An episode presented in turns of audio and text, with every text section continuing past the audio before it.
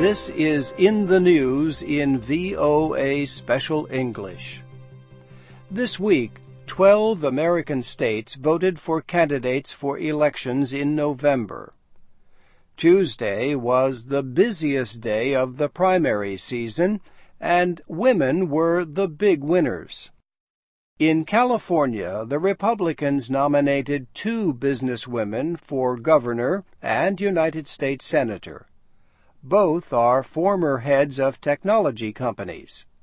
They spent millions of their own money on their campaigns. The nominee to replace Governor Arnold Schwarzenegger, who faces a term limit, is Meg Whitman. She led the online marketplace eBay.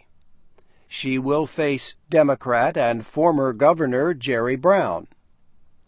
Carly Fiorina led Hewlett Packard until she lost her job in 2005. She will try to deny a fourth term to Democratic Senator Barbara Boxer. In South Carolina, State Representative Nikki Haley won more votes than the three men who sought the Republican nomination for governor. But she was just short of a majority so she will face a runoff election. She is the daughter of Indian Sikh immigrants, and she is a favorite of the Tea Party, a conservative but loosely organized movement. The campaign included accusations that she cheated on her husband, which she denied. In Arkansas, Democratic Senator Blanche Lincoln narrowly won nomination to a third term. Arkansas native Bill Clinton campaigned for her.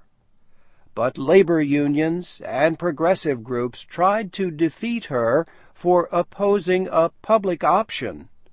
That was the idea of a government health insurance program. She also opposed efforts to make it easier for unions to gain members. Now, Senator Lincoln faces Republican Congressman John Boozman in the general election. And in Nevada, Republicans nominated Sharron Angle for the Senate with strong support from Tea Party activists. The former state lawmaker will now try to defeat Senate Majority Leader Harry Reid. Public opinion surveys show voters are angry with office holders. But political scientist Larry Sabato at the University of Virginia thinks the media has overstated anti incumbent feelings. The message I see coming out of the primaries is that the party base on the Democratic and Republican side is actually fairly satisfied with the people who are representing them. That may not be true of the independents, including the Tea Party people. They'll vote in November for the most part, but for now, we don't see the kind of anti incumbent way that many have been discussing. Larry Sabato also says Democrats were happy that Republicans nominated very conservative candidates supported by the Tea Party. He says Democrats now see a much better chance to win some of those races. The elections in November come midway in President Obama's term.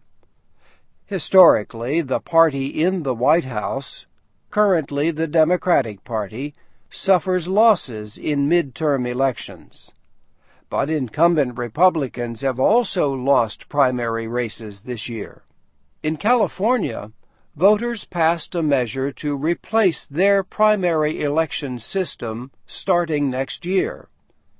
They agreed to a single primary for all candidates from any party or no party in congressional, statewide, and legislative races.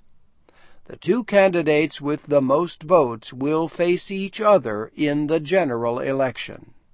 Voters in Washington state approved a system like this in 2004. And that's in the news in VOA Special English, written by Brianna Blake. I'm Doug Johnson.